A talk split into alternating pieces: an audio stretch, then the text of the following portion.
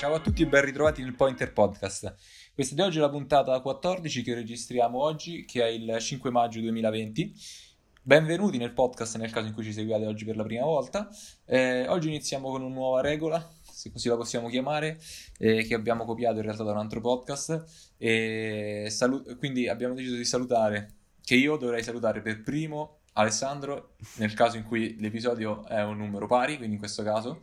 E negli episodi dispari invece saluterò per primo Eugenio. Eh, quindi oggi iniziamo con Alessandro. Ciao Alessandro. Ciao. Eh, ciao Eugenio. Ciao, ciao a tutti. Ok, e io invece come al solito sono Luca. Cominciamo subito parlando di, di, quello che abbiamo fatto nello scorso weekend e di quello che in realtà abbiamo fatto anche nei giorni precedenti, perché sì, ok, diciamo il tutto è che si è completato sabato, ma poi in realtà c'è stata dietro una preparazione di qualche notte più che di qualche giorno. e... abbiamo fatto un talk. Abbiamo fatto un talk durante la Dev Party organizzata dai vari GDG italiani e quindi oltre al fatto che troverete nelle note della puntata uh, il link al nostro talk che, in cui abbiamo parlato di blockchain e di smart contract. Vi parliamo un po' adesso delle nostre sensazioni, di quello che ci ha portato a fare questo talk, uh, di come l'abbiamo preparato, insomma, se ci è piaciuto o no quello che abbiamo fatto. Chi vuole iniziare di voi due? Vai io, tutto tuo. allora, a me è piaciuto un sacco, era mh, mm, la prima volta su un che parlavo, insomma, un evento con così tanti speaker e con così tanta gente a seguirlo, perché comunque avevano staccato circa mille biglietti e c'erano, quando abbiamo fatto il nostro talk, 130 persone circa a seguirci live. Sì, e... sì, sì. Non, ero abituato, infatti mentre parlavo l'ansia si è, si è sentita abbastanza, però, però mi è piaciuto, mi è piaciuto molto. È una cosa che sì. rifarei molto volentieri.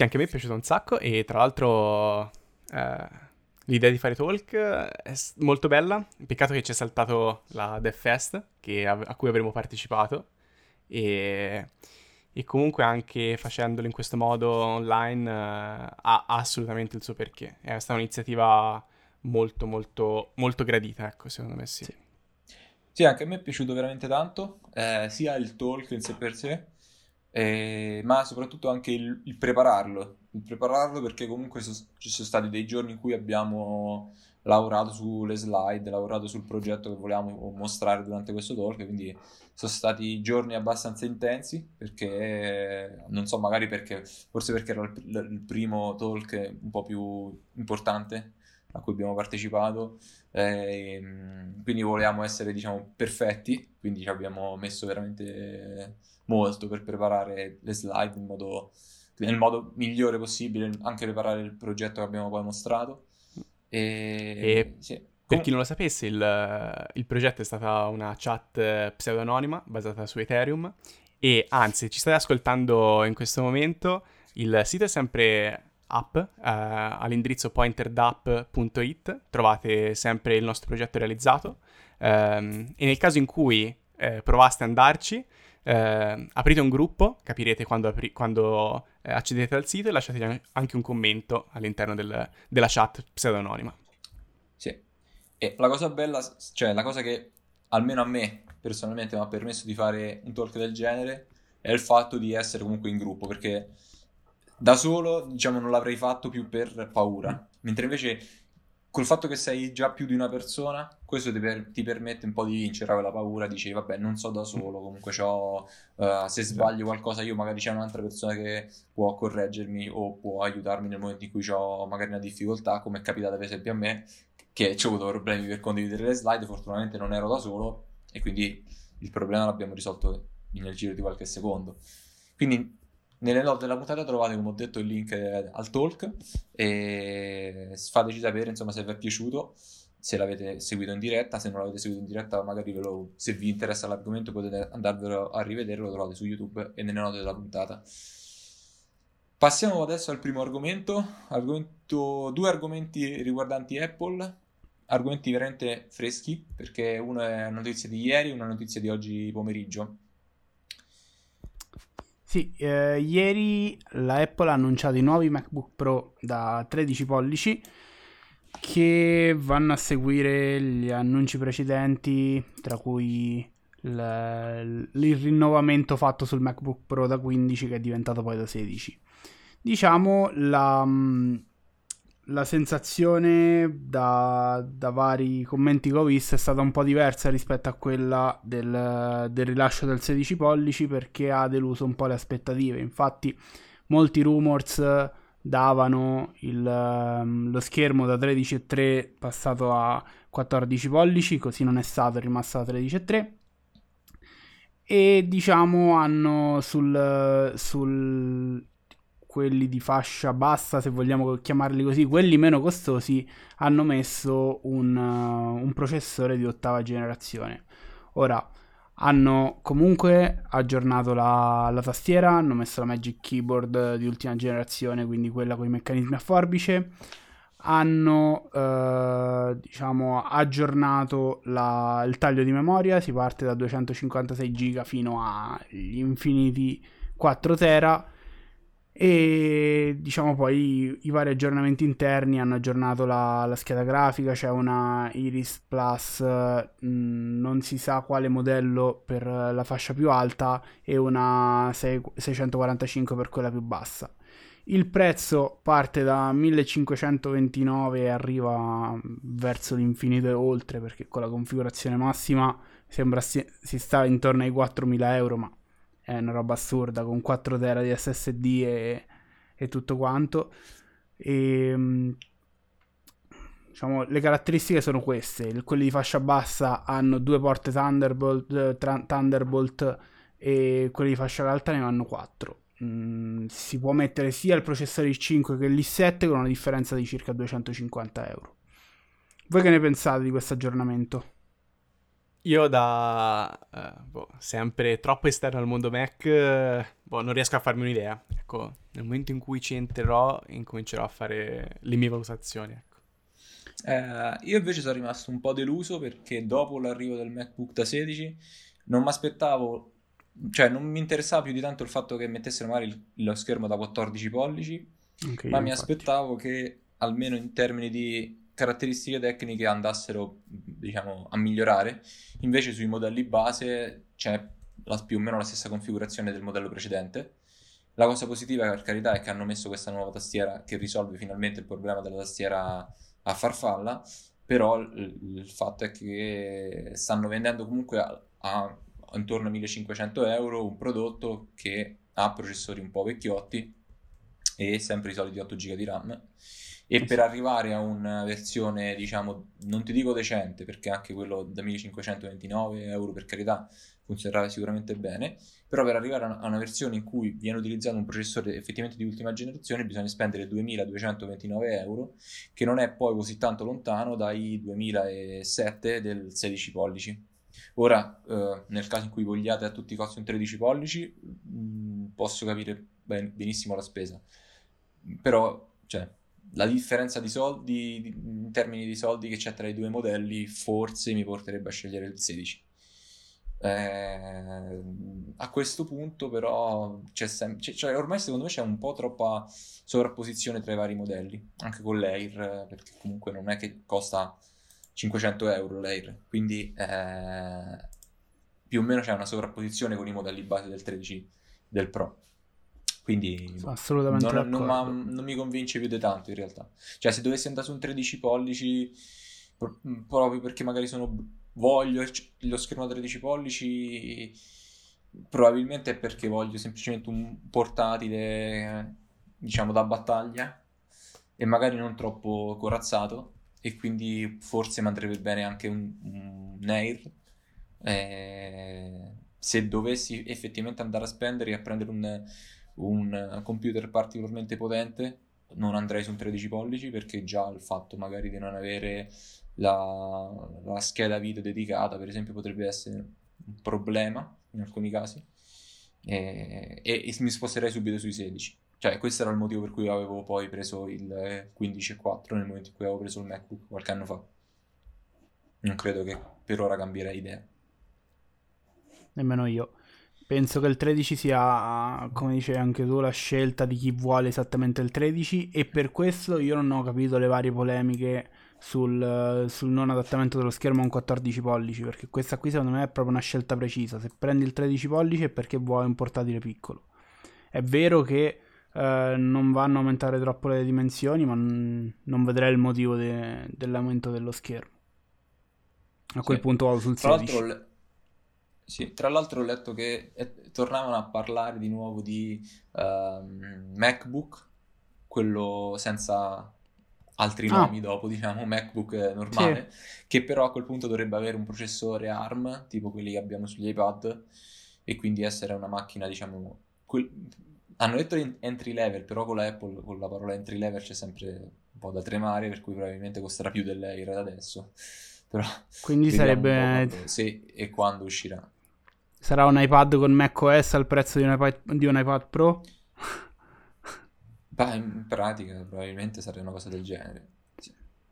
Se ne parla già da un po' di questi processori, cioè secondo me alla fine è inevitabile che, eh sì. che, ne, che arriveranno. Comunque l'Air, l'Air, se proprio vogliamo fare un confronto, il base costa 1229 euro, quindi 300 euro in meno del Pro mentre invece il Layer, diciamo un po' potenziato, costa esattamente uguale al MacBook Pro base, per cui non so effettivamente il senso di questa sovrapposizione, mi sembra un po'... cioè dovrebbero, secondo me, costare almeno un, un paio di cento euro in meno per, per essere appetibili gli Air, in modo da non sovrapporsi troppo con i Pro. Però così hanno fatto, immagino che il tempo gli darà o ragione o torto, no? vedremo un po'. Però questa non è l'unica novità questa anzi è una novità diciamo più marketing, mentre invece c'è una novità più per gli sviluppatori anche. Oggi hanno annunciato la WWDC che a differenza degli altri anni sarà in smart working. No, vabbè, a parte gli scherzi, avranno, l'hanno annunciata per il 22 di giugno e ovviamente sarà in remoto e non ci sarà il pubblico a differenza di tutti gli altri anni. Sarà in streaming scelta differente rispetto a Google, per esempio, che ha annunciato di non, fare, di non trasmettere live neanche la IO, da quello che avevo letto qualche tempo fa, quindi una scelta diversa. Um, in questo caso viene soltanto spostata di una ventina di giorni, quindi questo ci fa pensare che magari anche poi uh, le presentazioni dei vari prodotti che di solito stanno, vengono previste a inizio settembre verranno spostate probabilmente a ottobre, non so rispetto sì, al solito, quindi siamo sì. spostati di una ventina di giorni. Ok, uh, conclusa questa prima parte, diciamo, più introduttiva sulle ultime novità, passiamo a una notizia, sembra, questa in realtà abbastanza recente, e si, si parla in questo caso di sicurezza. Uh, oggi siamo molto incentrati sulla sicurezza perché uh, c'è una notizia che è uscita oggi eh, che riguarda Xiaomi, è, è successo che um, dei ricercatori hanno sollevato, diciamo, dei, delle preoccupazioni su come Xiaomi gestiva la, diciamo, la cronologia degli utenti per quanto riguarda la, la navigazione, sia quella in incognito che quella non in incognito.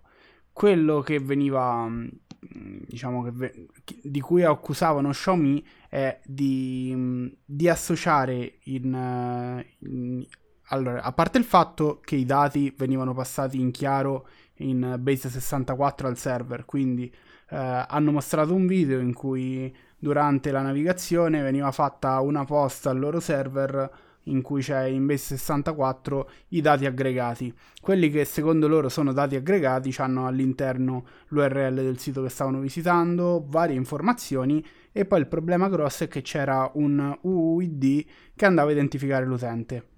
Ora, mh, mm, quello, il, il, problema che un ricercatore ha, diciamo, tirato fuori è che quell'identificatore veniva eh, lasciato associato a un utente per più di 24 ore il che rendeva quei dati aggregati non più anonimi, ma praticamente associati a, un, a, una, a, un a una determinata persona.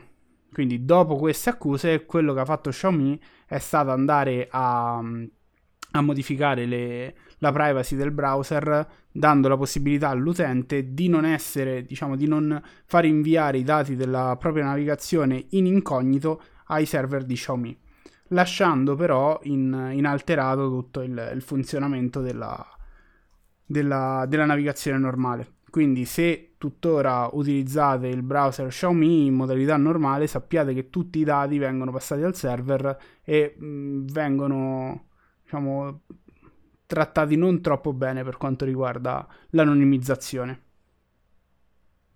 Quindi, sempre rimanendo in uh, tema sicurezza e privacy, molti sicuramente di voi avranno sentito la, il caso Zoom, ovvero che ha avuto qualche problema relativo alla privacy e alla sicurezza. Per chi non lo conoscesse, Zoom è una società di servizi di teleconferenza con sede in California, ve lo dico perché poi dopo ci sarà utile questa informazione, e ehm, diciamo il Covid-19 in qualche modo l'ha fatto ulteriormente esplodere. Eh, secondo alcuni dati, il, ehm, i partecipanti ai meeting giornalieri da 10 milioni in uh, dicembre sono arrivati a 200 milioni in, marzo, in marzo e a 300 milioni in aprile. Quindi numeri stratosferici. Cosa è successo però è che uh, è stato sollevato dei problemi relativi privacy e sicurezza a questi meeting. In particolare sono quattro aspetti principalmente. Uno è relativo all'installer di Zoom, secondo il quale ehm, nel momento in cui viene installato era possibile che un'altra app ma- malevola riuscisse a acquisire i eh, permessi di root e in quel modo accedere alla eh, webcam e al microfono del, dell'utente. Chiaramente eh, questo, eh, da, questo, poi sarà, viene sta- è stato fissato. Un altro problema era relativo al routing eh, ovvero secondo alcune analisi mh, è stato osservato che eh, Zoom, non, ne, non, nonostante eh, i partecipanti al meeting non, fu, non avessero il, ehm, l'account collegato a quello di Facebook, Zoom comunque stava eh, mandando dati a Facebook, non si sa cosa. Eh, e questo Uh, e oltre a questo, sempre relativo al routing, uh, c'è stato un aspetto relativo alle chiavi di crittografia. Um, eh, hanno notato che ehm, le chiavi per crittografare un meeting arrivavano da server cinesi. Ora, eh, questo si ricollega un po' con eh, quello che avevo detto all'inizio, ovvero che è una sede in America, sostanzialmente la società di Zoom. E eh, il fatto di eh, far arrivare la chiave da un server cinese eh, è soprattutto relativo ehm, a aspetti politici, di regolazione e di business um, che quindi ha fatto sollevare delle, diciamo, dei dubbi, dei punti interrogativi sulla, sulla società. Quello che è stato risposto dal CEO è stato che eh, diciamo, è stato un loro errore eh, dovuto al fatto che si sono trovati eh, a dover fare uno scale up così veloce in così poco tempo e che quindi hanno avuto un problema di load balancing che l'ha portato a, a far ricevere delle chiavi di encryption dalla Cina. Uh, detto questo, uh, anche comunque um, devo dire che uh, complimenti a Zoom che è riuscito in così poco tempo a riuscire a gestire così tanti utenti, milioni di utenti in, in così poco tempo. Uh, da 10 milioni a 200 milioni in qualche mese è veramente una cosa che sicuramente è difficile da fare. Altro aspetto è eh, relativo all'encryption dei meeting. In particolare, eh, allora, eh, veniva utilizzata, ehm, Zoom aveva detto che, che stava utilizzando una, uh, un encryption AS256, 256. Uh, in realtà quello che è venuto fuori è che studiando, uh, un, guardando un report dell'applicazione, eh, è stato individuato che invece questa chiave era un AS128, tra l'altro in um, modalità ECB. Cosa significa modalità ECB? Magari vi lasciamo anche qualche link in bio, um, in descrizione. E il CB sostanzialmente l'idea è che tu prendi un messaggio, lo, in, lo dividi in parti e la chiave di encryption è applicata singolarmente a ciascun blocco. Quindi se io in un blocchetto ho la parola come e nel terzo blocchetto ho la stessa parola come, eh, entrambe verranno criptate con lo stesso testo cifrato e questo potrebbe mettere in luce eh, pattern dell'input. Um, questo quindi non sta, non, diciamo, questo tipo di approccio non segue esattamente la corretta, um, eh, il, corretto uh, tipo di encryption di questo tipo di, um, di, uh, di dati. E um, quello che è stato fatto, infatti, dopo aver fatto osservare a Zoom che eh, non era proprio idoneo usare un AS128 in ECB mod, hanno, si sono diciamo, evoluti in un AS256 utilizzando i campi di Galois e, e quindi diciamo, risolvendo queste problematiche relative all'ECB. Uh, eh, oltre all'encryption c'era forse Uh, anche un altro aspetto molto molto interessante, che è forse stato quello anche più visibile per gli utenti, ovvero il fenomeno dello zoom bombing. Uh, cosa stava succedendo? Mm, capitava che siccome quando diciamo vi unite a un meeting viene generato un, un URL che se direttamente con- copiato, incollato e mandato a qualcun altro, uh, questo qualcuno può accedere ehm, attraverso l'URL nella vostra chat. E questo era un problema perché eh, magari è successo che qualcuno, attraverso magari dagli screen eh, trovati da eh, Facebook eh, oppure dirette live che, erano, che prevedevano appunto Zoom, ehm, qualche utente andava a vedere il link e lo copiava, lo incollava e entrava nella chat senza nessun tipo di preavviso per chi stesse veramente ostando ehm, il, la conference call. E um, questo è dovuto al fatto um, che infatti l'URL era in qualche modo uh, visibile. Uh, il fix è stato semplice, hanno nascosto il meeting ID e risolvendo questo problema. Inoltre, uh, sempre per gestire questo aspetto, hanno eh, obbligato di default il, la waiting room. Prima non era di default obbligatoria, ora ehm, lo è. In questo modo cosa significa? Che eh, se io sono lost e entra qualcuno all'interno del meeting, prima di farlo effettivamente entrare eh, insieme a tutti gli altri, devo accettarlo. E quindi questo cercando di contenere l'ingresso di persone eh, che magari non sono troppo ben gradite. Altra cosa sono, ehm, è possibile in questo momento andare a fare anche un, uh, il meeting locks, ovvero io uh, diciamo setto questa impostazione per la quale da ora in poi nessun partecipante potrà accedere neanche alla waiting room o uh, entrare direttamente all'interno della, della, conference call. Un altro aspetto, sempre relativo a un po' diciamo di, ehm, di ehm, cose giuste da fare in qualche modo, è evitare che ehm, le persone possono cambiare il nome durante la, la conference call, cosa che uh, precedentemente al fix era possibile. E, ehm, e inoltre, eh, se non sbaglio, è ora richiesta attualmente anche una password per entrare nel meeting in cui venga, eh, viene richiesta di default.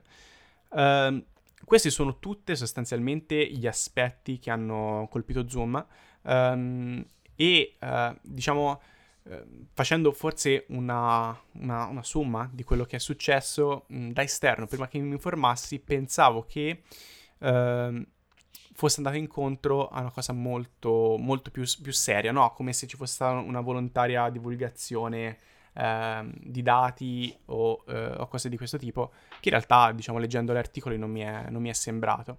Altra cosa che ci tengo a sottolineare um, è che per quanto riguarda le, le, le chat di Zoom, eh, non sono in realtà end-to-end, ma eh, Zoom si riserva comunque la, eh, diciamo il diritto di poter andare a eh, vedere lato server, eh, decriptare il, le informazioni che passano sullo stream.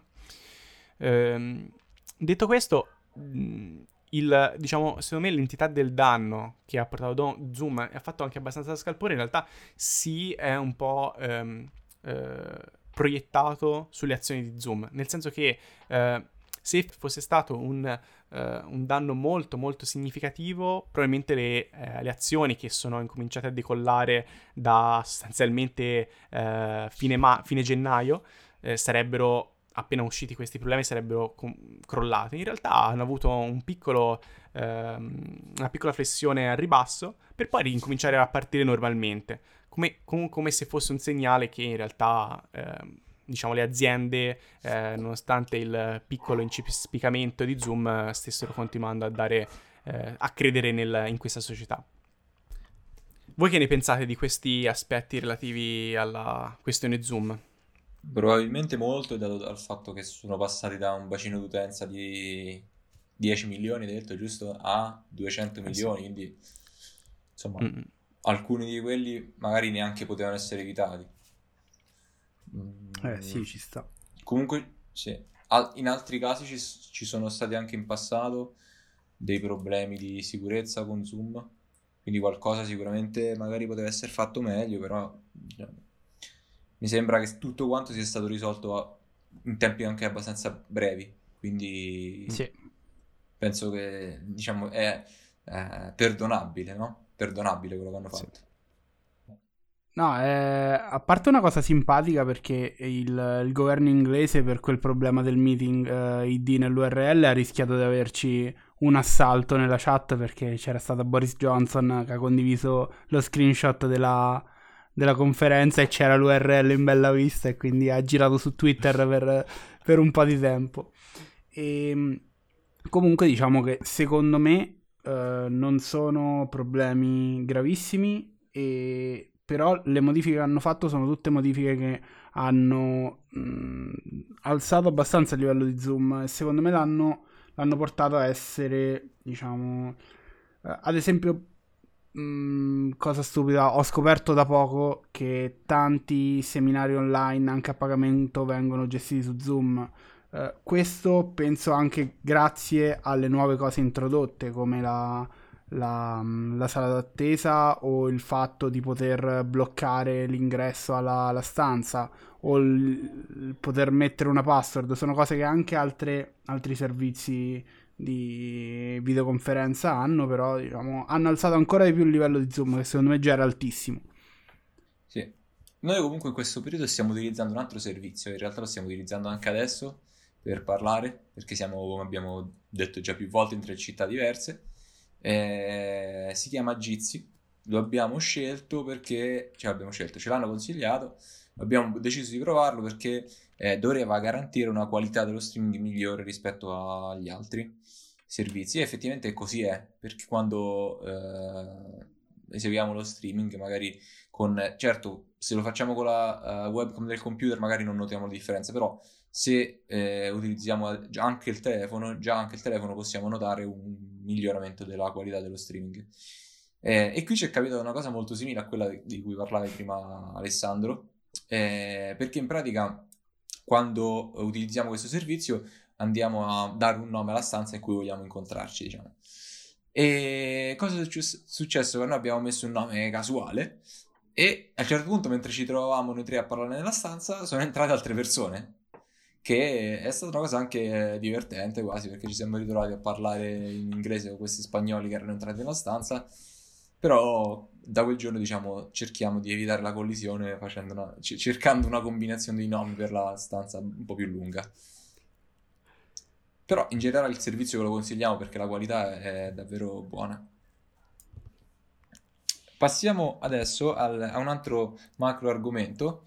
Eh, parliamo, vogliamo, vogliamo parlarvi un po' del contract tracing, eh, senza annoiarvi troppo, se ci riusciamo, eh, cercando di dare le giuste spiegazioni, senza andare troppo nel dettaglio, perché magari mh, potremmo diventare sia noiosi sia troppo complessi. Uh, e magari cercando un po' di ragionare insieme su quello che è successo nel corso delle ultime settimane, da, perché insomma è una situazione che va avanti già da un po' Però eh, noi oggi ci troviamo a registrare, abbiamo deciso di parlarne perché non è, diciamo, il discorso coronavirus non riguarda più soltanto la salute delle persone, ma riguarda anche argomenti legati, diciamo, al nostro ambito, perché comunque riguarda eh, lo sviluppo di un'applicazione per eh, tracciare questi contagi, eh, riguarda anche la privacy che deriva da questa applicazione. Quindi cerchiamo un po' di capire dove è iniziato tutto. Uh, quando, è, quando, è, iniziata questa emergenza, alcune nazioni, come per esempio la Corea del Sud o anche, mi sembra anche Singapore, sono state testate delle applicazioni che potessero permettere, uh, diciamo, di tracciare uh, i contatti tra le persone in modo da comprendere se una persona fosse stata o meno in contatto con, de, con qualcuno che era poi positivo al virus. Eh, le varie nazioni dopo che quando è questo virus quando è arrivato anche in Europa le varie nazioni hanno cominciato a pensare a applicazioni di questo genere. Quindi a un sistema di tracciamento per controllare i contagi. E in Europa sono nati due standard. Sono nati due standard che si sono differenziati per il metodo di funzionamento. Uh, uno standard si chiama DP3T e funziona con un metodo decentralizzato. E, mh, mm, e un secondo standard è invece il PEPPT. Questo secondo standard in teoria inizialmente includeva anche il primo, poi mh, mm, lo ha cacciato fuori, diciamo, e in pratica questo secondo standard è invece centralizzato, anche se in realtà almeno all'inizio avevano indicato che avrebbero offerto entrambe le modalità di funzionamento Ora, la differenza tra centralizzato e decentralizzato, cerchiamo di capirla perché è una delle cose, diciamo, fondamentali di tutta la questione. Qual è la differenza? La, la differenza è che l'applicazione centralizzata, nel momento in cui io entro in contatto con un'altra persona, questo dato che io sono entrato in contatto con un'altra persona non rimane sul mio telefono, eh, ma va a finire su un server. Quindi c'è un'unica entità in cui vengono memorizzati tutti questi dati. Nell'app decentralizzata, invece, eh, io mi tengo questi dati, nel momento in cui sono, risulto positivo, un singolo dato del, eh, che dimostra che io sono diventato positivo viene spedito al server. Quindi in questo caso comunque abbiamo un server, ma i dati che sono uh, memorizzati all'interno del server sono decisamente minori rispetto a quelli che andrebbero memorizzati in un metodo, in una situazione centralizzata. Uh, cosa cambia quindi? Che nell'approccio, nell'approccio, decentralizzato le persone con cui io sono in contatto, anzi in realtà non le persone ma eh, gli smartphone delle persone con cui sono entrato in contatto, lo so soltanto io, non lo sa il server centrale. Uh, mentre invece nell'approccio c- centralizzato uh, sappiamo, l- diciamo, l'entità che mh, mm, controlla questo server sa con chi è entrato in contatto ciascuno di noi. Uh, e qui in pratica stiamo andando a creare, nel caso centralizzato, andiamo a creare un database in cui memorizziamo i dati dei contatti tra le persone, uh, che è un database che potrebbe, diciamo, interessare a tantissime, eh, a tantissime aziende, persone, uh, stati, e quindi potrebbe anche essere uh, interessante da un punto di vista di attacchi verso questo database, visto che i dati interni sono insomma abbastanza importanti. Uh, in tutto ciò, molti, molte persone sono arrivate mh, a parlare di questa applicazione banalizzando un po' il discorso della privacy perché eh, molto spesso si, si eh, leggevo commenti di persone che dicevano sì, però noi siamo iscritti a tutti i social network, condividiamo su Facebook, su Instagram, uh, facciamo i giochini stupidi su Facebook e poi non vogliamo installare un'applicazione um, che ci traccia e che magari potrebbe aiutarci a salvarci. Cioè la situazione è un po' differente perché uh, con questa applicazione non si va più a uh, memorizzare semplicemente, non so, una foto o quello che penso la mattina e ho scritto su Facebook, ma vai a memorizzare dei dati riguardanti la salute delle persone perché uh, vai a, salvare su un server o comunque a memorizzare da qualche parte il fatto che io sono risultato positivo a una malattia Uh, se l'applicazione magari è fatta male non viene memorizzato un dato anonimo, quindi mh, mm, non viene memorizzata una stringa random, ma viene memorizzato un qualcosa che può far risalire a me. E quindi questi sono dati che potrebbero, uh, nel caso in cui sono raccolti male, eh, potrebbero mm, far gola a molte persone. Banalmente, un esempio che ho letto qualche giorno fa, se eh, una raccolta di questo genere fosse organizzata nel modo n- non corretto e soprattutto se eh, non venissero raccolti solamente i dati necessari eh, e previsti da questi standard che sono stati proposti, ma venissero raccolti per esempio anche i dati di localizzazione, si andrebbe a limitare diciamo un po' la privacy delle persone perché banalmente eh, supponiamo di voler partecipare a una manifestazione eh, se io um, partecipo a questa manifestazione o ho l'app installata, eh, l'app che magari è in grado anche di localizzarmi, riesco a capire chi, chi è presente a questa eh, manifestazione e quindi insomma potrebbe essere un qualcosa che limita la libertà delle persone. Ora, a, ri- ehm, a, risolvere un po' la situazione ci hanno pensato due aziende abbastanza famose che sono Apple e Google che praticamente eh, hanno a loro favore il fatto di produrre o comunque sì, produrre il, credo, 99% dei sistemi operativi che girano sugli smartphone in tutto il mondo. Uh, cosa hanno fatto Apple e Google? Stranamente, cioè, anzi, fortunatamente insieme hanno pro- proposto eh, hai comunicato lo sviluppo di una API che permettesse di gestire questo contact tracing. e in particolare hanno proposto un API che si basa su un protocollo decentralizzato. Uh, cosa importante, dato che è stata proposta insieme, queste due applicazioni, eh, queste due aziende hanno, deciso, hanno proposto questa, stabilito questa partnership in modo che ci fosse una comunicazione sia tra il dispositivo che ha installato iOS sia tra i dispositivi con Android. Quindi, ehm, questa partnership in pratica ci mh, mm, permette alle due aziende al momento di andare a produrre delle API che possono essere utilizzate dagli sviluppatori che vogliono produrre un'applicazione per il contact tracing. Sviluppatori che in realtà sono abbastanza ristretti perché in realtà ehm, Apple e Google hanno annunciato di, eh, che potranno accettare le applicazioni solamente dalle, dalle diciamo, mh, rilasciate direttamente dalla, da, dai vari stati, cioè io non posso per, prendere e rilasciare un'applicazione per contact tracing, deve essere comunque qualcosa statale eh, e devono essere applicazioni che fanno, si limitano a fare solamente quello che viene stabilito nel protocollo di Apple e Google, nient'altro. Um, al momento, quindi per ora, Apple e Google rilasciano un'API e è stata già rilasciata, uh, sono state già rilasciate queste API. Ehm, successivamente, nei prossimi mesi, le due aziende inseriranno queste, queste API direttamente all'interno del sistema operativo e quindi uh, la, il contact tracing andrà a funzionare direttamente senza la necessità di scaricare un'applicazione aggiuntiva. Ovviamente uh, la privacy è essenziale soprattutto per Apple che comunque ne ha fatto da sempre un, un cavallo di battaglia, di battaglia e quindi eh, entrambe le aziende hanno detto che eh, viene richiesto il consenso per utilizzare l'applicazione che scarichiamo e per accedere, ai dati del, eh, e per accedere alle API del contact tracing.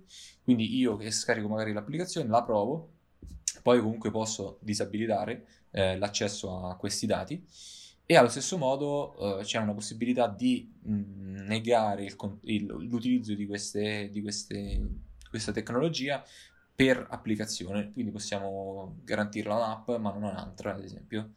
Um, la privacy, come ho detto, è importante. E le due aziende hanno tenuto a sottolineare che non verranno memorizzati i dati di localizzazione. E, e, nel protocollo infatti è, è, stato rilasciato tutto quanto la, la, specifica di questo protocollo e non si fa non, non, non c'è possibilità di memorizzare anche la, i dati della localizzazione delle persone ehm, altra cosa importante la privacy come ho detto è um, essenziale in questo caso e quindi nel momento in cui entriamo in contatto per esempio con una persona positiva non andiamo a conoscere effettivamente la persona che ci ha eh, attaccato il virus ma uh, quello rimane del tutto anonimo.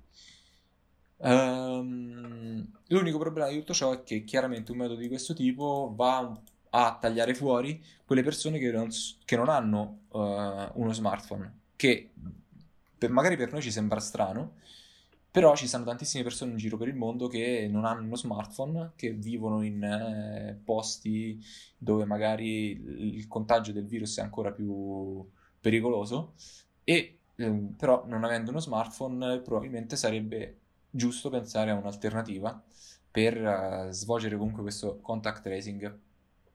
Eh, andiamo adesso un po' più sul tecnico e vediamo come funziona questa, questo protocollo di Apple e Google, quindi questo protocollo che è, come ho detto, decentralizzato. Innanzitutto, nel momento in cui noi scarichiamo un'applicazione di contact tracing, viene generata una master key, una master key che è una chiave che è univoca per il nostro dispositivo, è una chiave che non lascia mai il nostro dispositivo, da 256 bit e non cambia. Questa rimarrà sempre in questo, eh, di, una, una, chiave che non cambia nel tempo.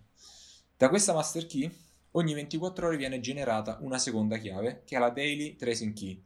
128 bit, una chiave che viene generata partendo dalla master key, con, considerando anche i secondi che sono passati eh, dal 1970, quindi data, viene considerata la data corrente eh, in epoch.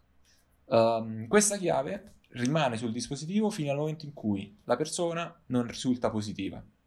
Nel momento in cui la persona risulta positiva, questa chiave eh, diventa una chiave che viene inviata ad un server in modo che quella persona, cioè la chiave di quella persona, possa identificare, quella chiave possa identificare la persona che è risultata positiva.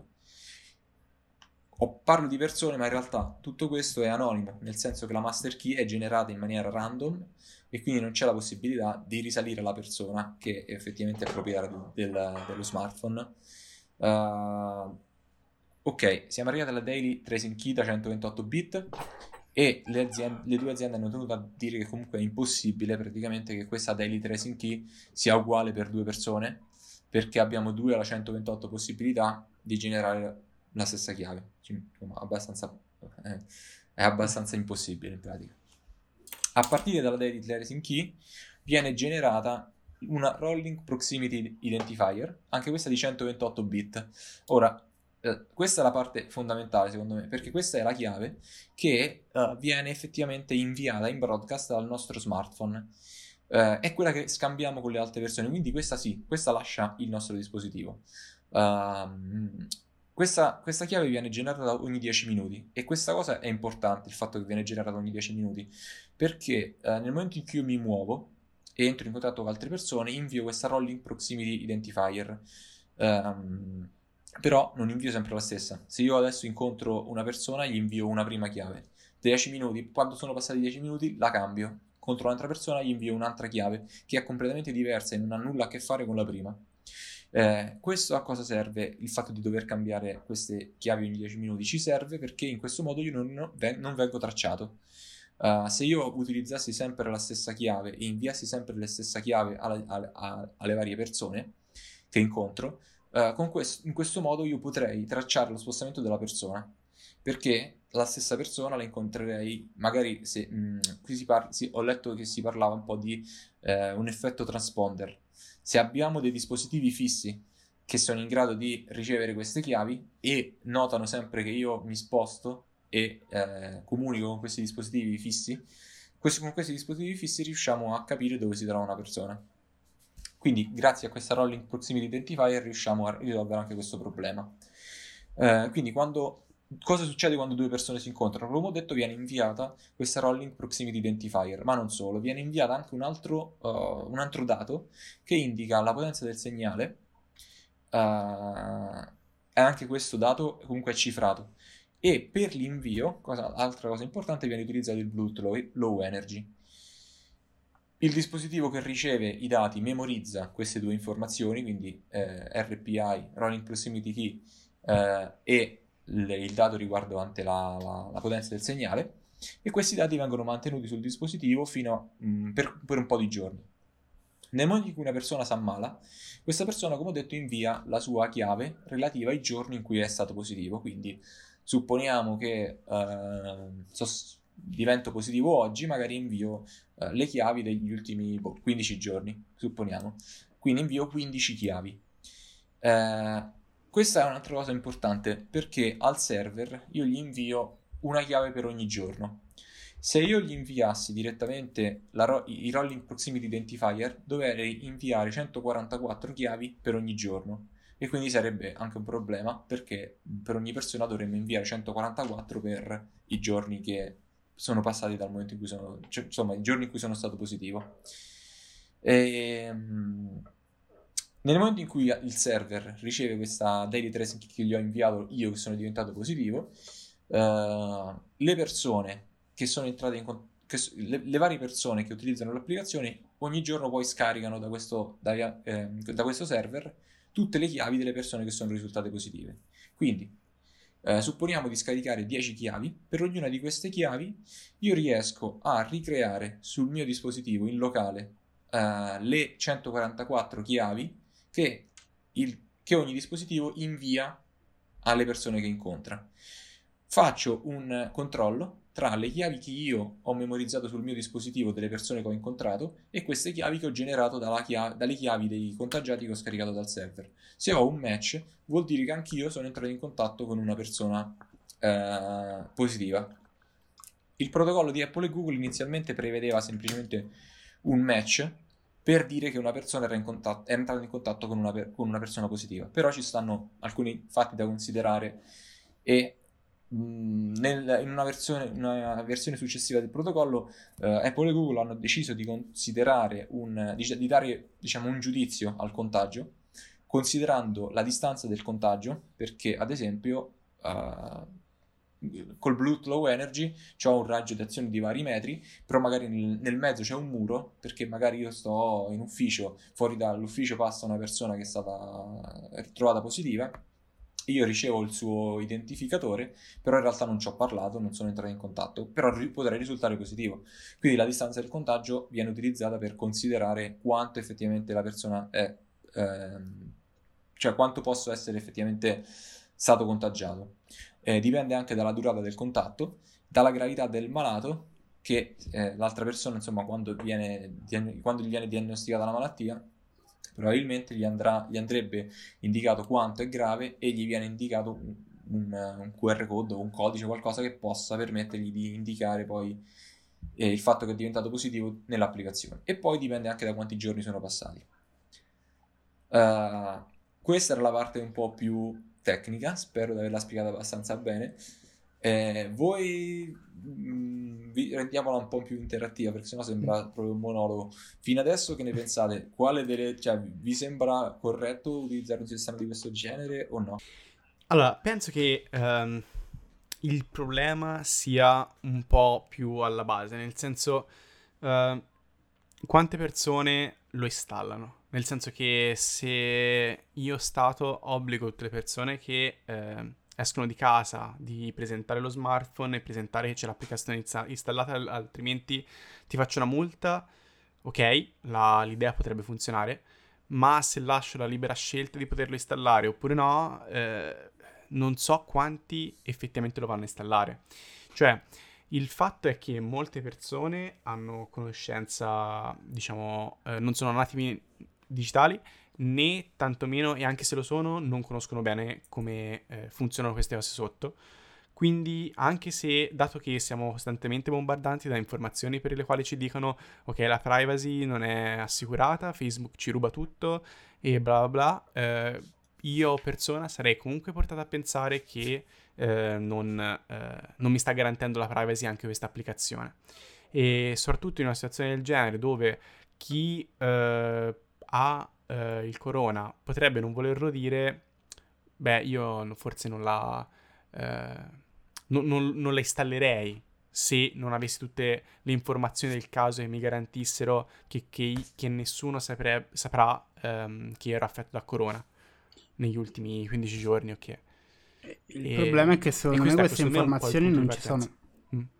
Secondo me il problema è che queste informazioni non ci sono perché nonostante la, um, l'API di Apple e Google per me siano bellissime perché è um, decentralizzato e è molto sottile il, il, motivo per cui tutta la privacy è preservata e mi piace molto, ma il problema è che molti stati non stanno adottando questo sistema e nonostante sembrava, sembra ancora che l'Italia eh, voglia adottare il sistema decentralizzato, mh, mm, pochi giorni fa, se non sbaglio il, il 30 aprile, il uh, commissario per, um, che si occupa diciamo del, dell'emergenza Arcuri uh, ha detto che si riservano ancora la possibilità di scegliere se uh, utilizzare un server centralizzato o la soluzione decentralizzata.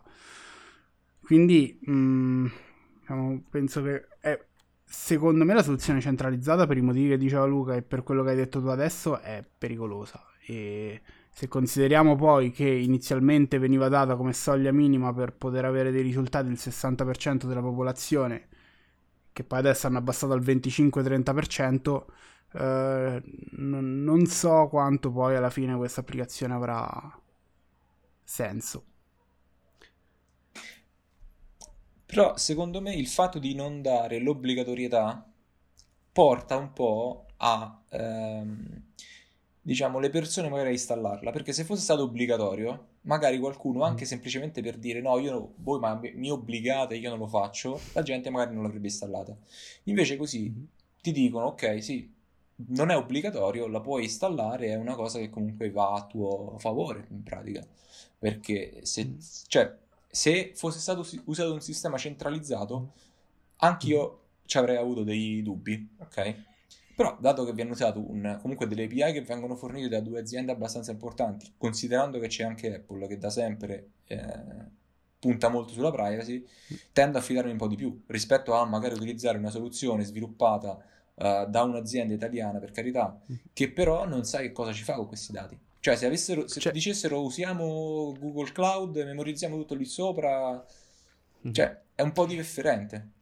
Certo, sì, è, vero, vero, sono perfettamente d'accordo. Il, il problema è che, secondo me, ti stai già ragionando da, in qualche modo, informatico. Sì, e la persona normale già da centralizzato a decentralizzato, boh, non so cosa significa, eh, me, la, me, la, dovrebbero spiegare. Uh, Google e Facebook e ah, Apple, um, sì, aziende grosse di Facebook, io persona normale non mi fido, di Google ni, di Apple so che sì, mi dà una buona garanzia, però boh, non lo so. E soprattutto dato che sto stanno lavorando con dei dati che mi potrebbero in qualche modo ritorcere, ritorcere contro, eh, ci penserei due volte. È vero, io potrei essere all'inizio spronato a utilizzarla per tutelarmi, nel senso che io non ho ancora avuto il coronavirus e voglio sapere se disgraziatamente dovrei andarmi a fare una visita, che attualmente è una delle più grandi domande che uno si pone, no? Eh, oggi sono uscito magari e boh, ce l'ho, non ce l'ho, devo aspettare prima 14 giorni, anzi prima erano 2-3, poi 14, poi ora chissà quanti. Chiaramente, boh, sono... potrebbe chiaramente dare degli, degli aiuti. Non so se le persone sarebbero pronte ad accettarlo, che sia obbligato o che non siano obbligato, probabilmente. Secondo me, altra sì, cosa fondamentale che va, che va a inserirsi qui è qual è lo scopo dell'utilizzo dell'applicazione. Perché se uh, una volta che io ho la segnalazione del, del fatto di essere venuto a contatto con qualcuno di positivo e mm. posso recarmi in ospedale e fare il tampone, allora penso che eh, sia veramente utile. Sarebbero poche le persone che non userebbero una soluzione del genere. Il problema è che hanno stimato che se tutti quelli a cui mm, viene segnalata la, il contatto con una persona infetta si recassero in ospedale, avremmo una cosa come 400.000 tamponi al giorno da fare.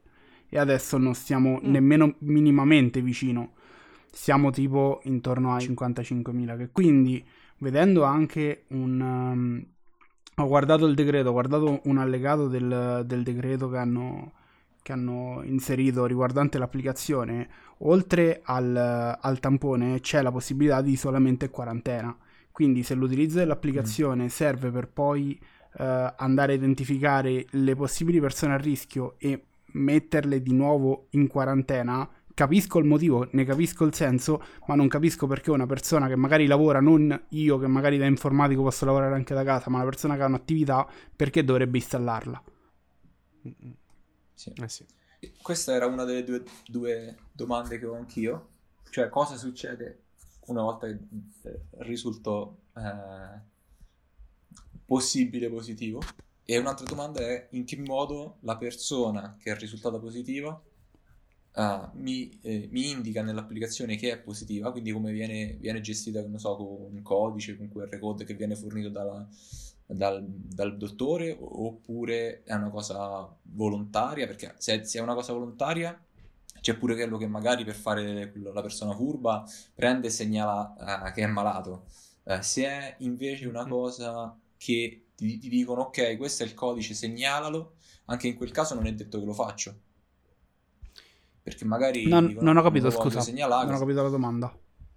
Cioè, nel senso, io non, non, ho capito, un'altra cosa che non ho capito è questa. Uh, nel momento in cui una persona diventa positiva, sì. come l'applicazione è in grado di eh, certificare che effettivamente quella persona è positiva? È il medico che fornisce un codice da mettere nell'applicazione per indicare che sei diventato positivo? Oppure eh, lo pre- prendo e dico ok, no, oggi sono positivo e quindi poi metto in allerta tutti quelli so, con cui sono entrato in contatto. E poi... Ah, in teoria dovresti andare all'ospedale, no? Eh. Farti veramente il tampone a quel punto. Sì, sì, sì no, no, no, io dico, la prima persona, cioè, io che sto, magari mi sento male, mm-hmm.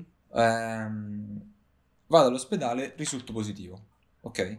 Okay. L'ospedale però dovrebbe darmi, che ne so, un codice, un QR code, qualcosa da, sca- da, mettere nell'applicazione per certificare che io effettivamente sono positivo. Non posso... Sì, dovrebbe farlo eh. l'ospedale anche direttamente. Eh, anche secondo Di- me. Sì. Dire... Da quello che ho eh, capito è cioè, l'ospedale che va a inserire i dati nel eh, database okay. dicendo codice X è positivo e a quel mm. punto tutti gli altri dispositivi lo scaricano. Scaricano il codice. Mm. Mm. Ok. Però in quel caso cioè, se lo fa all'ospedale, perdi un po' di, della privacy che c'hai nel caso in cui eh sì. lo fai direttamente dal telefono. Cioè, secondo me, anche questo potrebbe essere un, un po' un'arma a doppio taglio.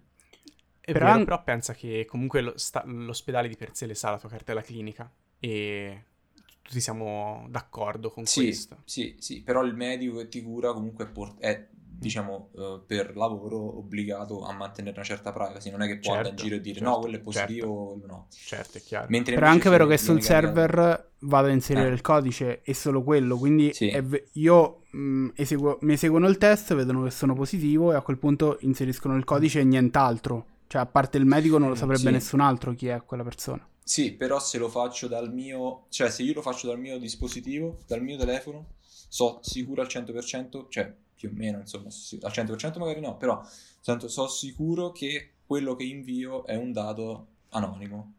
Se esatto, lo faccio dal computer lì... dell'ospedale, non è detto che mm. lì sopra non c'è scritto anche il nome mio. Secondo me sì, il... rimarrà comunque il... sul telefono anche questa parte. Magari ti danno il... qualcosa loro, tu inserisci i vari dati. Esatto, il problema è questo, è che eh, potresti trovarti una persona che in realtà non lo vuole inviare questo dato.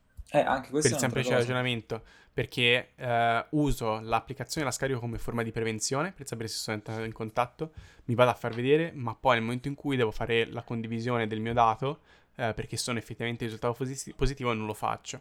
Quindi o deleghi eh, ed è una forma obbligatoria fatta, eh, cioè viene fatto proprio dal, dal, medico che l'ha rilevato che sei infetto, o se lo, se lo delega la persona probabilmente potrebbe rifiutarsi. Sì, oh, sì però... Quindi... Mh anche il fatto che lo debba dire il medico, secondo me, non so quanto sia la cosa legalmente lecita. Non so, mm. non ci addentriamo, diciamo, in discorsi che magari sono so fuori dalla nostra conoscenza. Sì, siamo un po' fuori. Eh, però comunque anche questa era una domanda che... Secondo me altro, altra cosa che non ho capito quello che non ho capito è cosa succede una volta che mi viene segnalato che sono entrato a contatto con un positivo, perché se è completamente decentralizzata, quindi la, la segnalazione mh, avviene solo attraverso il mio telefono e nessun altro sa che io sono venuto a contatto con qualcuno, che succede se io sono un incosciente e non vado a farmi controllare o non mi metto in quarantena? Mm. Esatto. Mm, esatto. Eh sì. Boh, queste sono domande ancora aperte, magari ne sapremo di più nelle prossime settimane quando effettivamente l'applicazione verrà rilasciata. Però noi adesso finora abbiamo parlato di Apple e Google, ma eh, un'altra domanda che magari una persona potrebbe porsi è perché abbiamo bisogno di Apple e Google per eh, avere un'applicazione di questo genere? Non, non possiamo farcela noi? No, non possiamo farcela noi. Ci abbiamo bisogno di Apple e Google perché altrimenti finiamo con applicazioni che, primo, non funzionano Secondo, se vogliono funzionare devono stare accese col telefono sbloccato, magari con lo, con lo schermo eh, acceso con l'applicazione aperta. Perché? Perché utilizzano il Bluetooth Low Energy e il Bluetooth Low Energy funziona uh, nel momento, cioè mh, non è che funziona uh, sempre, nel senso l'applicazione dovrebbe rimanere aperta. Mentre invece se Apple e Google forniscono delle API, queste API riescono comunque a far funzionare l'applicazione anche se l'applicazione è spenta e il telefono è bloccato, cosa che è necessaria con un'applicazione di questo genere. Ecco perché servono Apple e Google e ecco perché sviluppare un'applicazione che non utilizza queste API è praticamente un suicidio che non porta risultati. Eh, lo hanno visto in, anche in Francia dove hanno provato a fare un'applicazione che non utilizzasse le API di Apple, di Apple e Google e hanno, credo, rinunciato perché era impossibile e loro avevano anche provato, credo che ci stia provando anche l'Italia, a chiedere di allentare le regole di queste API, in particolare aggiungendo la possibilità di localizzare le persone. Perché da un certo punto di vista potrebbe anche avere senso localizzare le persone, perché comunque eh, riesci a capire in quali parti del paese ci sono più malati in questo modo. Allo stesso tempo, in quel modo eh, rinunci completamente alla privacy delle persone e crei uno strumento che se dovesse finire nelle mani sbagliate diventerebbe un, un metodo per tracciare praticamente tutta un'intera popolazione. Detto questo, Apple ha rilasciato un aggiornamento già in beta, iOS 13.5, che inizialmente era il 13.4.5 e poi è stato ribattezzato in una major release. Attualmente in beta, ma presenta già le impostazioni per il contact tracing. Eh, il tracciamento di base è attivo nel momento in cui scarichiamo un'applicazione governativa, mm, non funziona senza, senza l'applicazione, come ho già detto. E e Apple e Google in realtà hanno detto che eh, per, per dichiarare che sono positivo l'azienda sanitaria mi dovrebbe fornire un QR code. come ho detto, vabbè, la comunicazione avviene sia tra dispositivi iOS sia disposit- con dispositivi Android e viceversa. Eh, in questo sistema di Apple e Google, import- come ho detto, è importante la privacy e questa viene preservata perché eh, non sappiamo chi ci ha contagiato, perché noi riceviamo una chiave che è anonima, quindi non riusciamo a risalire alla persona che mi ha contagiato. Non so dove mi ha contagiato perché non, non memorizziamo dati ehm, relativi al, eh, al giorno, a, scusate, al, al, posto in cui sono stato contagiato, ma neanche al giorno in cui sono stato contagiato. Quindi non c'è modo di risalire alla persona che mi ha contagiato. Non fornisco dati personali, quindi non riesco a creare la chiave partendo da dati che fornisco io. L'applicazione posso sempre disabilitarla, non ci sono mh, problemi da questo punto di vista. E, e, tutti questi identificativi, come ho detto, sono random. Mm, quali sono i...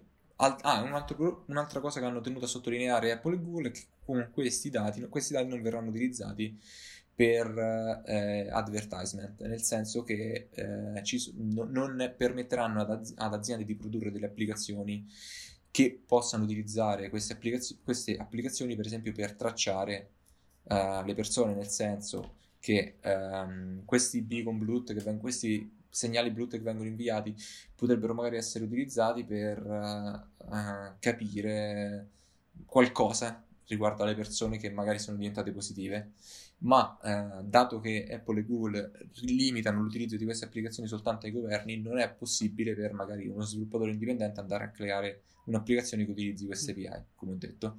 Altri possibili problemi invece per esempio potrebbero essere vulnerabilità del Bluetooth, vulnerabilità che potrebbero essere di software, quindi patchabili in tempi più o meno brevi, specialmente se avete un uh, dispositivo iOS, un po' più lunghi se avete Android in generale, ma potrebbero essere anche vulnerabilità hardware, in quel caso praticamente impossibili da patchare.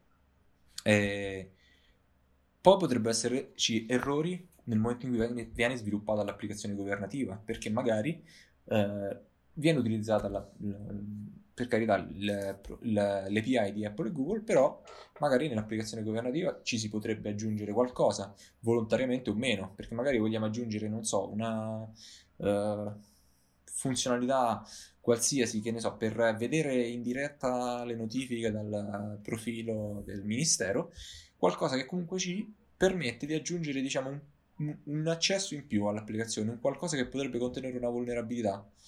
E quindi potrebbe essere questo anche un problema.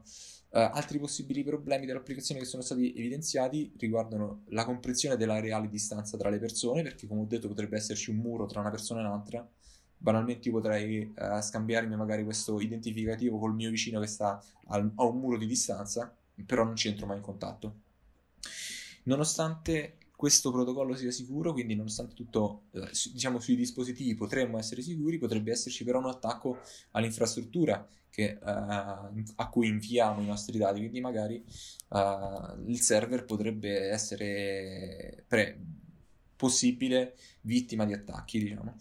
E, ehm, poi un altro problema che è stato evidenziato da molte persone è che queste applicazioni dovrebbero essere open source, però open source non significa automaticamente sicurezza, perché eh, da quello io in realtà questa cosa non la sapevo, se, eh, mm. pensavo fosse una cosa positiva che l'applicazione fosse open source, ma in realtà leggevo che comunque se non abbiamo accesso all'intera pipeline di generazione del, dell'eseguibile finale, Uh, quindi dovremmo avere accesso ad esempio anche alla fase di compilazione e di linking, potremmo sempre avere problemi legati alla sicurezza, perché se non riusciamo a riprodurre questa pipeline, uh, nella fase di linking per esempio potrebbero esserci dei problemi che magari nella, nel codice che, viene, che possiamo analizzare non sono presenti, ma che poi ci ritroviamo nell'eseguibile finale.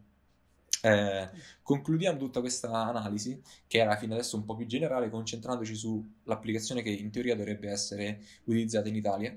Uh, l'applicazione viene, è, si chiama Immuni, probabilmente ormai lo sapete tutti, e sviluppata da, verrà sviluppata da Bang Spoon gratuitamente.